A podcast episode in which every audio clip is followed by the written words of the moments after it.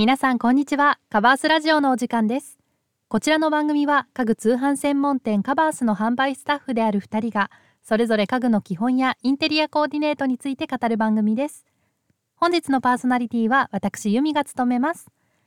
はいえっと本日皆さんと共有したいテーマは針地の素材別に見る気になるソファーの対応年数です。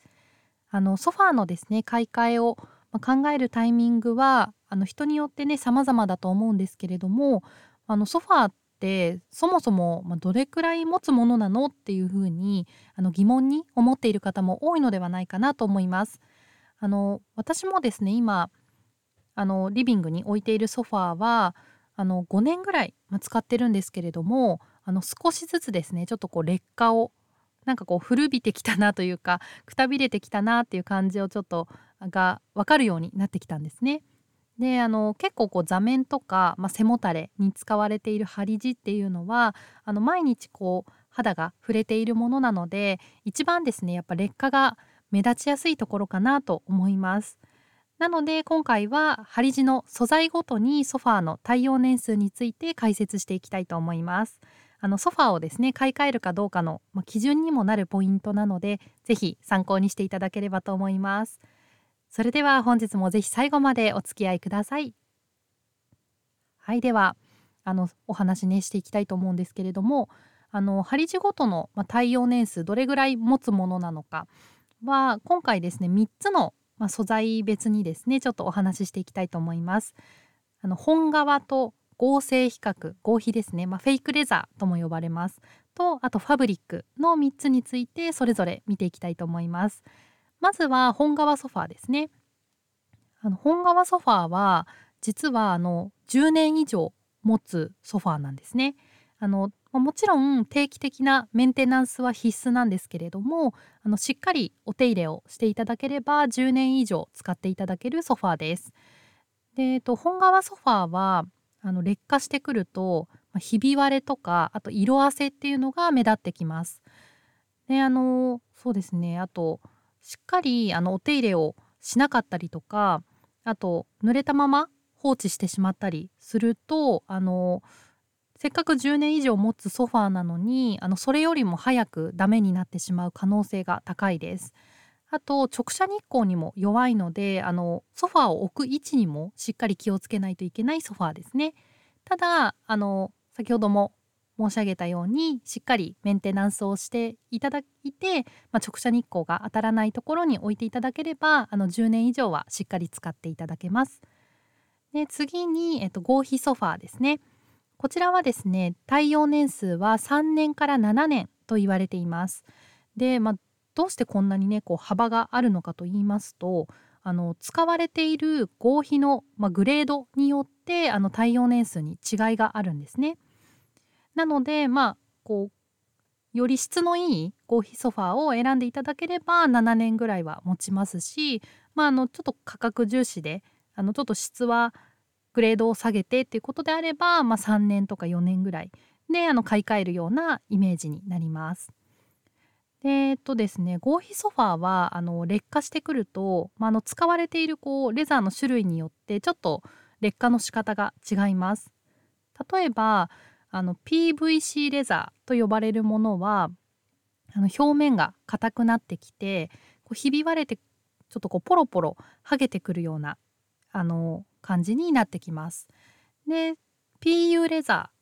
ーちょっとね名前似てるんですけれども PU レザーだとあの表面がポロポロ剥げてくるのは一緒なんですけどもちょっとこうペタペタなんかこうざらついたりあのちょっとこうまとわりついてくるような感じがあの劣化のサインですね。なので今申し上げたような、まあ、状態になってきたらちょっとこう買い替えのサインだと思っていただけるといいかなと思います。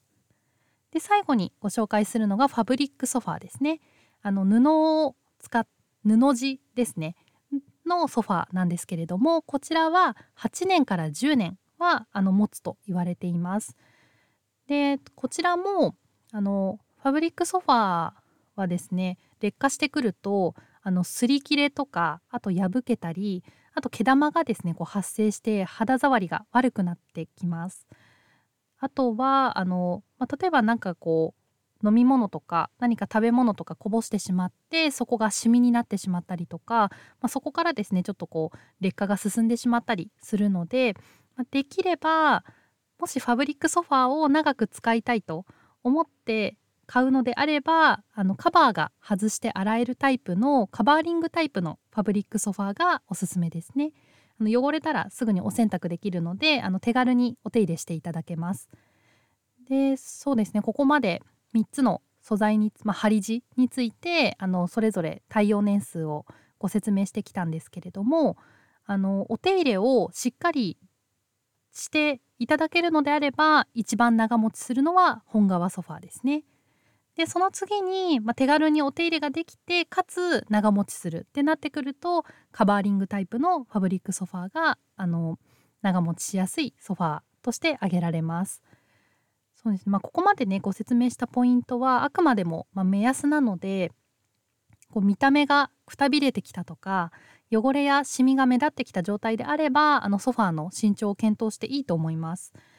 あのソファーはねやっぱり部屋の中でも存在感があるので見栄えが悪いと、まあ、あの空間全体がねちょっとくたびれた印象になってしまいます。あの使い心地も悪くなっている場合が多いのであの思い切って新しいソファーを購入するのがおすすめです。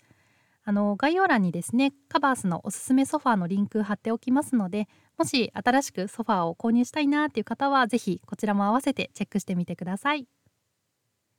カバースラジオではインテリアや生活に関する質問を募集しています。ソファー選びのコツを教えてほしい、リビングのカラーコーディネートについて知りたいなどお悩みや気になるテーマを教えてください。皆さんがコメントしてくださったお悩みは番組のテーマとしてどんどん採用させていただきますのでぜひお気軽にお声をお聞かせください。はい今日はですねあの針地についてどれだけ持つのかっていうのをちょっとテーマにお話ししてきたんですけれどもあの私のですねお家のソファーもそのだんだんねくたびれてきたかなっていう感じなので、まあ、そろそろですねちょっとあの買い替えを検討しようかなと思っていますなので皆さんもねちょっとこう改めてご自宅のソファー見てみてですねちょっと張り地が傷んでいたりとかなんかちょっと触り心地とかですね使い心地が悪くなっていたらあのぜひちょっとあの新しいですねソファーお迎えしてみてもいいんじゃないかなと思います。はいでは本日もですね最後までご視聴いただきましてありがとうございました。それではまた次回の放送でお会いしましょう。